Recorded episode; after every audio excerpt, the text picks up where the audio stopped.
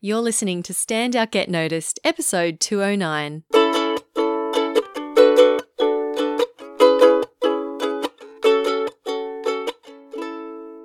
Hi there, Rockstar, and welcome to Stand Out Get Noticed. I'm Christina Canters, speaker, coach, and founder of The C-Method, where I help high-performing professionals and business leaders to build powerful communication skills. You can learn more at the c method dot com. Now, I am back. If you've been listening for the last few weeks, you'll know that I have been off getting married and honeymooning. And of course, you would have heard from my good friend Sean Resnick, my wonderful sister Zay Cantors, and their incredible partner Bowie Stover, who all did episodes um, and took over the podcast. I loved their episodes. I listened to them, and um, if you haven't listened to them yet, then go back and, and check them out. Now, I know one of them, the one that Bowie and Zay did, was probably a little bit controversial, but I, I thought it was quite cool to have a different perspective on, on the podcast. So I hope you enjoyed that. Now, this week, I have another very special guest, and he's sitting with me right here. And it is none other than my gorgeous new husband, Aaron Heath. Hi, Aaron. Hello. How are you? I'm very well. How does it feel being married? It's great. It's fantastic. You're sitting opposite me, so of course that's what I'm going to say. Yes, of course. You better. No, I've had a pretty good married life so far, all two weeks of it. Yeah, absolutely.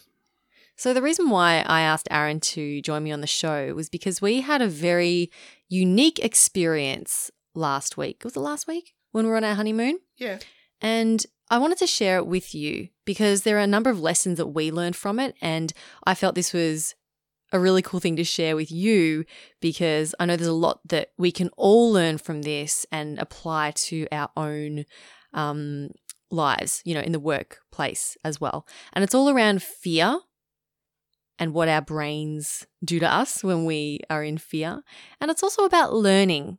So when we're running a presenta- uh, running a, a training session, a facilitation, or delivering a presentation and wanting to teach a concept to our audience, how do we make sure that that learning sticks and that the audience trusts us and takes away a great experience from that? And Zay did talk about that in their last episode. So this is like a follow-on to that as well. So if you run workshops or if you um, do presentations and want to be able to train people, teach people, and have them connect with you and your message, then this episode is going to be for you. It's going to be useful for you. So, Aaron, shall we get into it? Absolutely. So, Aaron, can you tell me more about, can you explain to the listeners, what was the experience that we had that prompted us to want to do this podcast? Well, we recently went swimming with the sharks in Melbourne Aquarium, and following on from that, what I've always wanted to do was get my diving license. So, while we were on our honeymoon, I I was pushing to, to get our open water PADI license, and one of Christina's friends was kind enough to organise uh, a boat trip out to a lovely island in Malaysia, and we went out there to, to get our PADI license. It was very last minute. Very last very, minute. We literally decided the night before, and it was like, oh, we've got to get up tomorrow at five thirty and drive up to the ferry to get there, but we made it. And we had been diving once before, but it was very controlled. Yeah, absolutely. Like you couldn't actually swim around. They just like hold you under the water and you breathe. Yeah, they essentially dragged you from point to point and you just sort of knelt on the ground and looked at sharks and, and fish as they went by. There was no swimming as such. Yeah. So with this diving course, this was proper diving where we would swim around. And I want to share a couple of lessons first around fear that we learned. Um, so something that I noticed was with diving, the key thing is to breathe. Every single thing comes back to breathe deep, stay calm, breathe in and out. It's it's about relaxing. I think it's that's about relaxing. That's that's one of the main things as well. It's about knowing that your equipment is going to work and being relaxed around that equipment and the situation. Yeah, trusting in the process. And even if your equipment fails, you still need to keep breathing. So even if your mask gets knocked off, if off your head, if your regulator, which is the bit that you breathe through, if that gets knocked out of your mouth, you still need to stay calm, reach for the regulator, put it in your mouth and keep breathing. The thing with diving, right, is if you if you don't breathe, if you panic and you start hyperventilating, you die. Oh, you're in big trouble. Like, absolutely. You die. You die. So so being relaxed and staying calm is critical to your survival. And I thought I, I really liked this because I'm always telling people, you know, in my group coaching with my one-on-one clients, um, when they when people get up to speak, um, I'm I'm very focused on their breathing and wanting them to. Or, or teaching them how to breathe in and breathe out and staying calm. The thing is, when you're speaking to a group, if you panic, right, and and, and forget to breathe, you're not going to die, right? You're just going to forget what you're going to say. So there's no like life or death situation there. But something that I loved from the diving was that you must, must breathe. So I think if it's good enough for diving, right, if if if breathing is going to keep you alive under the water, then it's absolutely going to keep you calm and safe out of the water as well. So that was the first lesson. The second lesson around fear that we got from the diving was around separating your fear from the reality. Aaron, can you describe to us how we went, what what was the actual, um, how what was the situation from when we went to the shallow, from the shallow water to the deep water? And what happened in your brain at that time? So the the first dive we did was a confined space dive where it's it's only, you know, you, you if you stand up, you're out of the water. So you kneel down and you do a bunch of skills. You clear your mask, you take your regulator off, you replace it, you get air from your buddy, um, you take your mask off and you put it back on, a bunch of skills. Now, me and Christina did that the first day we turned up. Perfect. No problems. All good. Uh, pretty confident. So, you know, we, we that was our first day. We were very happy with it. Went back in, had dinner. I was pretty confident. Uh, even though I'm not a massive lover of, of, like, the water, but I love the fish. I love the the visuals. But, you know, I have seen my odd horror movie, Jaws, many times. Um, was that playing on your mind? No, it wasn't. Dun it wasn't so much Jaws, it. But it was definitely like, dun it, you know, dun it. deep water. Yeah. I was like, look, I, I can breathe, you know, because I'm always like, from my perspective, I'm a bit like, um, it's deep water, so I would rather it was, you know, not so deep. Um, yeah. So then the deep wa- – when did we go into the deep water? So it was the next day after um, breakfast. Aaron's barely woken up.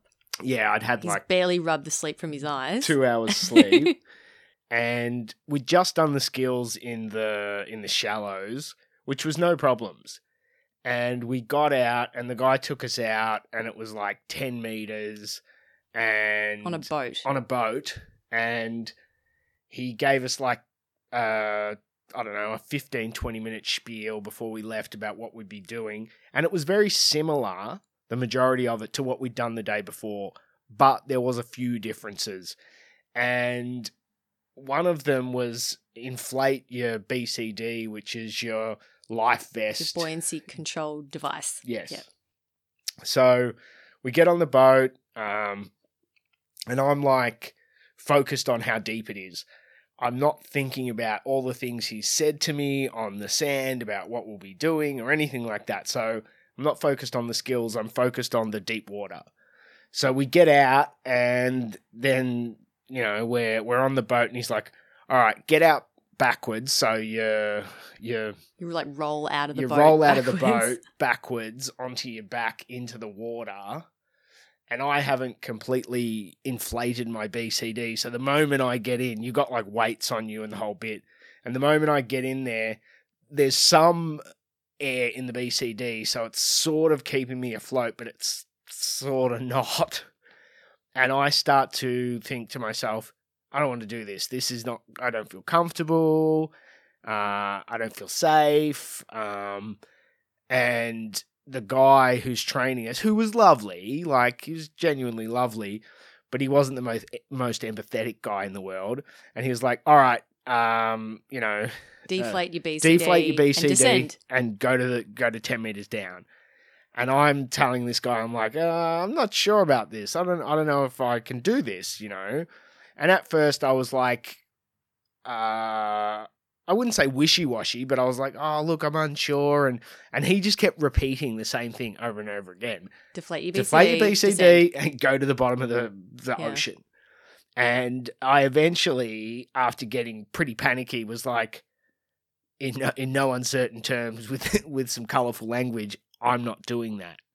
Now, I had Christina with me, so she was intelligent enough to be like, well, I can tell Aaron is not going to do it because once he's got something in his head, he's not.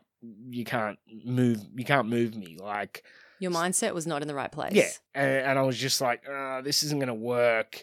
And then instantly, I'm thinking, oh, I'm going to waste this money, and um, you know, we're here for four days, and oh, can I do this? And and all these things start coming into your head, and I I got back on the boat, and we went back in. Um, I was saying to the guy, oh, is there another way we can do it? Can we walk out from the beach? You know, go from the the, Wait, the can shallows. We, can, we, can we just pause there for a moment? Because we reflected on this afterwards, right? And you were saying things to me like, I'm not sure about the safety of this place or how well this guy's trained, even though everything the day before was exactly the same. And it was a very interesting example of how your brain, the fear switch had been turned on, and everything you'd learned about breathing, staying calm, how to deflate, inflate the B C D, all of that just went out the window because your fear response had just taken over, which was a result of, it was the deep water, right? That's what. Yeah, it was purely the deep, the deep water. water. Like I said, uh, the day before, I'd done all the skills, which were the exact same skills we were going to do. Mm. Uh, except that it was in ten metres of water as opposed to being able to stand up. Yeah. So I, I want to take a moment to relate this back to what might be happening in your life, dear listener.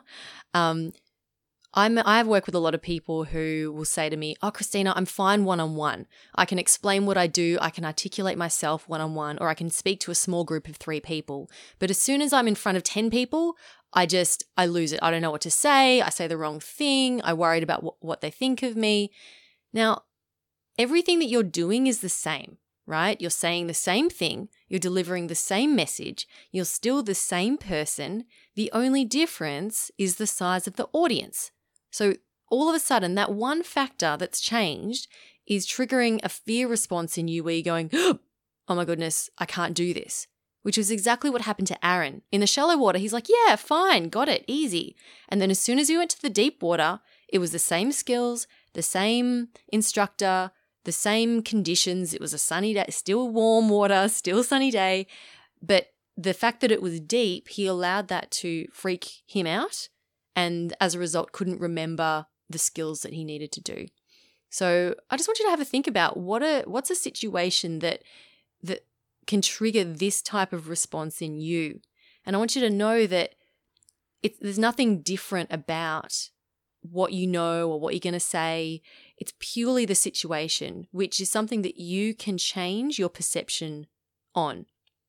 Like Aaron was saying before, he was f- focused too much on the deep water. When, what did we, because I, I remember we talked about how you would change your focus. What did you change your focus to that helped you in the long run?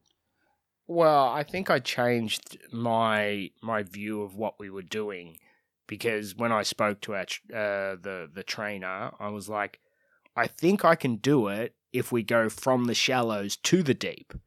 I'm like, but just, you know, bailing out of a boat and un- deflating my B C D and be like, go down ten metres. I was a bit like, oh, that just doesn't seem right. Like, it doesn't seem safe, you know. And like you said, my brain kicked into that survival mode where it was like, don't do it, don't do it.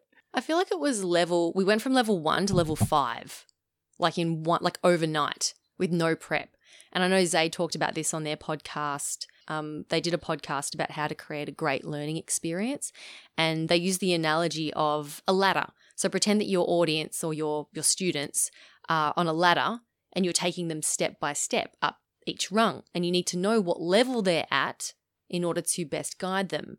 And in terms of where we were, we were at level one, and I felt going out onto the boat was like going up to level five, when what we ended up doing was we started, we walked out into the shallow, practiced the skills again, and then walked out into the deep.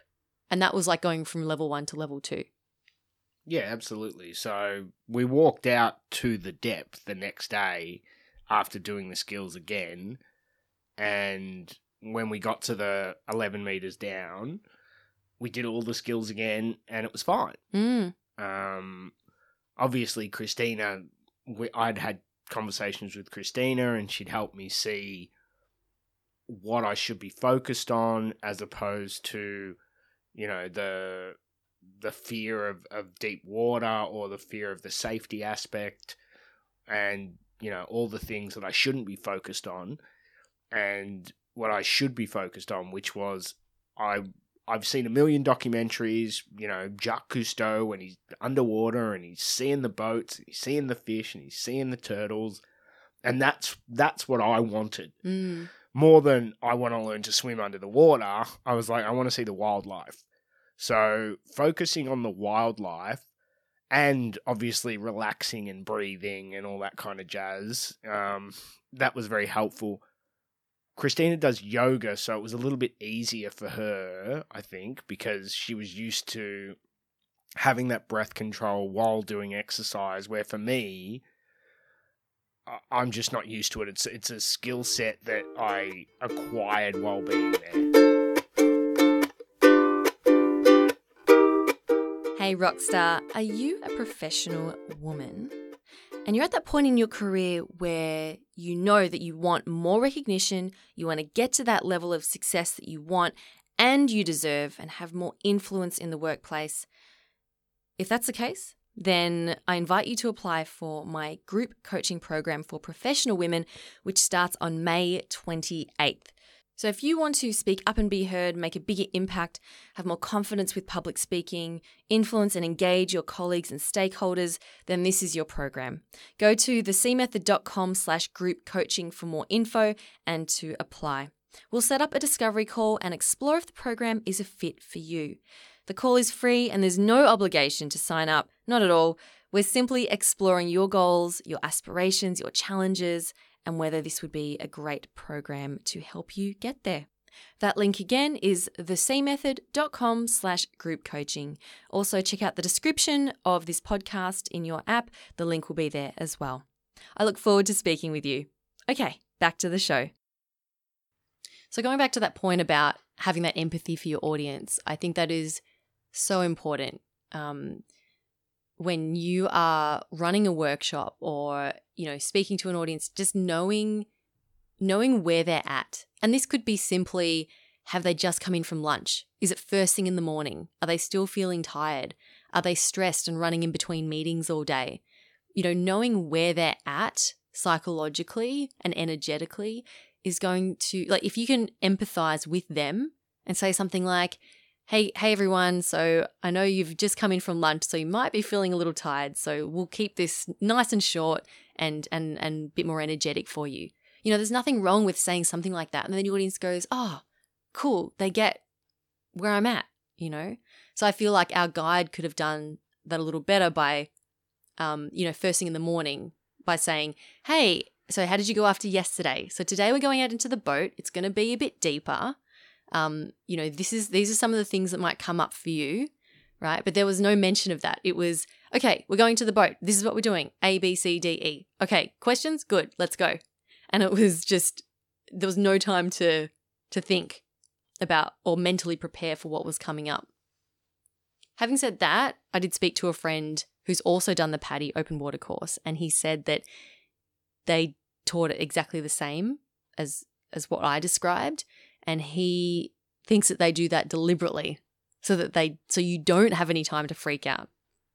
Do you think that's the most appropriate way of preparing people, Aaron? Look, I don't think so, but it's all relative because I spoke to Christina's dad, Bill, and I spoke to another guy who's at our co-work space, Julian. Both of them were up at the Gold Coast, and essentially they said to me they had fifteen minutes of training and people put the tank on their back, mask in their mouth, a mask on their face, uh, the rebreather, and said, off you go, with no, like, you know, prolonged safety training at all. And I just thought to myself, man, if that was me, I don't think I would have gotten in. So, I mean, at least with PADI, they take you through the skills. Mm. They're focused on the skills. They're not focused on the mindset. Mm. But, um, you know, like, it could have been worse. It could have been, you know, like Bill and Julian and just being like, you know, get in the water. You've had your fifteen minutes. Now, now swim around like a fish. Look, for all of the work that I've done in terms of facilitating and teaching people, especially teaching new concepts, especially when it comes to public speaking, doing something that's very nerve-wracking for a lot of people, I've come to learn that the mindset is the most important thing. Like, I can teach someone all the skills. I can say, you know, stand like this, move your eyes like that. Here's what you say. You know, here's how you structure something. But if someone's freaking out because their mindset's not in the right place, they're not going to be an effective speaker. And it's just like where you were at, Aaron. Like, you knew all the skills, but your mindset wasn't in the right place and you weren't able to focus on what you needed to do, which is like the thing, like, what's the action you need to take? So I feel that, I really feel that um, the instruction methods of PADI could be improved. And look, I don't know if that was just the way this particular instructor or resort taught it. I don't, so this is a bit of a disclaimer, I don't know if that's how all of PADI uh, instructors teach diving, but I'm just giving you my opinion based on what I experienced from this particular instructor. Um, so something that something that I would have loved, and this is what I would encourage people to do if if you are teaching a concept, to check in with people. So So not just demonstrate. So what PADI did really well actually was they demonstrated the skill. Absol- they said, absolutely. They said, here's how you do it. They demonstrated, and then they got us to do it. And then if we didn't get it right, they would get us to repeat it.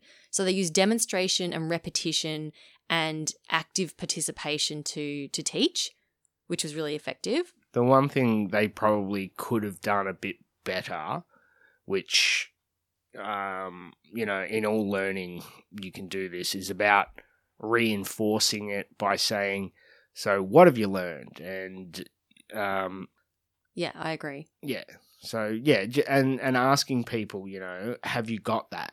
Doing repetition is fine, but reassuring someone that what they're doing is right, I think, is mm. very important, because I did all the skills and the guy's like, yeah, good, but it was like, I thought to myself, well, is it real good or kind of good or, or a little a little bit of recognition goes a long way. Absolutely. And look, everyone's different. I know that we're, Aaron, you and I are the kind of people who like that verbal um, encouragement. Uh, you know, so for someone to say, hey, you did that really well. Um, something that I would love is I love I love talking about it and reflecting on it, right? This is what I do in my training. I'll say, um, what was easy? What was challenging? What are your observations on that? And then people go, oh, I found that really weird, or I found that really hard. And I say, oh, what was hard about it? And then we talk about that. And then other people go, oh, I found that hard too. You know, so it helps people to feel connected and also reinforces and validates their feelings, you know, because someone might finish something and go, oh, that was really hard, but I feel I don't want to admit that it was hard because everyone else looked like they got it, you know, and then they feel a bit isolated because they feel like they're the only ones who struggled. But if you do a group discussion afterwards and go, hey, let's reflect on that. Let's share your observations, share what worked, what didn't work, um, what came out of that, then people can have a conversation and then feel connected. And I found myself after the dives wanting to talk and go, you know, oh, that like that was really cool and that was that was hard, or I, I, I was struggling a bit here. But our instructor was like, yeah, great. Okay, next lesson is this, you know, and I was a bit, oh, a little bit deflating, but that's us. You know, I know everyone learns differently, but I'm sure if we want that, then there's bound to be other people who want it too. Yeah, look, I am sure there there's a lot of people who would just give me the A B Cs and I'll get it done, where that's not the kind of person I am and it's not the kind of person you are. But, you know, I, I definitely know people that are like that. Yep. You know, give me the dot points. That's all I need. Yeah. Well, that's another important point too as a as a speaker or a trainer to understand that everyone learns differently. And I've talked about this before when uh, in my podcast about format, the the way to structure your presentation. Um, some people are experiential learners and they're very connected emotionally. Um, some people are more fact-based. So they, they want to know, um, tell me, what is this thing? What's the skill? Other people are more how. So how does it work? And then other people are more, um, some people are more why, or why is this important? Why should I care? And then other people uh, are more, okay, how would this work for me in the future? Or how can I build on this idea? So everyone is different. And it's interesting because I, I think I'm going to hazard a guess and say that our instructor was very much what focused. So he was very much, he's what you do, blah, blah, blah, mm. A B C. Uh, he also had a bit of the why because he was like, hey, it's dangerous, it's this, it's that. So look, he wasn't super one-dimensional. I thought he was, I thought he was pretty good, and he got better as the time went on. He learned how to deal with us. Yeah. Like, that was the other thing, like, because I'm sure they're getting people from all over the world, and, you know, culturally everybody learns differently as well. I think, you know, one country's who, what, where, why, how is different to ours, you know, so, and I can completely understand that they need a, a standardized uniform approach. Mm. And I think on a certain level that, that really does work. But yeah, you also need to understand that everybody's an individual, and to get the best out of them, you need to think, you know, what, what motivates someone or, or what supports someone. Absolutely. And, you know, one thing I will, we will wrap soon. So one thing I want to end on is that he was very accommodating.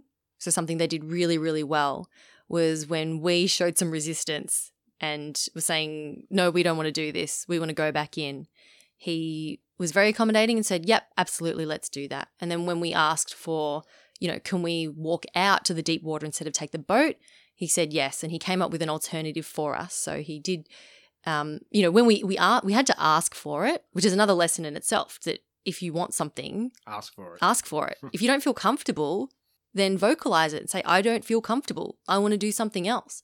And a good trainer or teacher or instructor um, should be able to accommodate that for you. You know, you, you want to feel comfortable when you're learning something new. And if you're teaching other people, you want them to feel comfortable and to trust you as well. Well, it's it's like anything. You need options to, to get the point across. It's it's like a good analogy. Um, if you're trying to say something and you're saying it regularly, I find I'm a salesman and sometimes I use analogies. You know, one person's analogy is another person's, who are you talking about and what are you talking about? You know, you could use, like someone said today, a friend of mine was talking about Imelda Marcos uh, overseas in Singapore to someone younger, and they had no idea who Imelda Marcos was. If you don't know who Imelda Marcos was, uh, she was the wife of the president of the Philippines. She owned ten thousand pairs of shoes. Almost as many as you. Yes, almost as many, but not as many. And essentially when people reference her, it's like uh, an overindulgence. You know, you don't know when to stop sort of thing. So you can use a bunch of different analogies for that. But uh, our friend Martin decided to use that. The people didn't get it. And I'm sure he went on to a new analogy. But, you know, when you're teaching someone or you're trying to make a point, sometimes you've got to be prepared to have, you know, uh, a different way of putting it. Absolutely. Yeah, a few different ways of explaining it.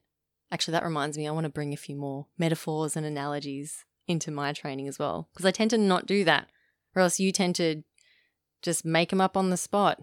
Yeah, absolutely. Because like a, can you come up with one now? What would you like an analogy for? Uh, you can like make them up on the spot and shoot them out really quickly, like a... Oh, like rapid fire machine guns from a Rambo movie. So good. See what I mean? I wish I could do that. You're going to have to teach me, Aaron. Yes. Maybe you can do a whole podcast about it. Yeah, absolutely. Well, it, it makes people, you know, relate to it easier than than, you know, using terminology that they're not, you know, that's not as engaging. You know, I heard about a book. It's called I've Never Metaphor I Didn't Like. And apparently it's got like really good metaphors in it. Mm. I should check it out. Anyway, thank you so much, Aaron, for joining me. No sweat. I know I sprung this on you last minute. No, I'm always ready. You know me. Like a, ready like a... I'm ready like when you switch on the radio and those uh, breakfast radio people at five in the morning sound like they've been up for seven hours and they're just ready to talk and yes, yes, yes, here's the weather and here's this and here's that. That's you? Yes. Love it. Well, thanks, Aaron. And thank you, dear listener, for tuning in. I hope you've enjoyed this episode. Keep on being awesome, and I cannot wait to speak to you next week. If you want to check out the show notes from this episode, they will be at the c method dot com slash two oh nine. And of course, if you enjoyed this episode, please share it with a friend. Tell them, hey, there's this awesome podcast you should listen to. It's called Stand Out, Get Noticed. It's one of the best ways for this podcast to get um, shared and listened to by more people. Thanks so much again, and I'll talk to you next week. I'm Christina Canters, and this has been Stand Out, Get Noticed.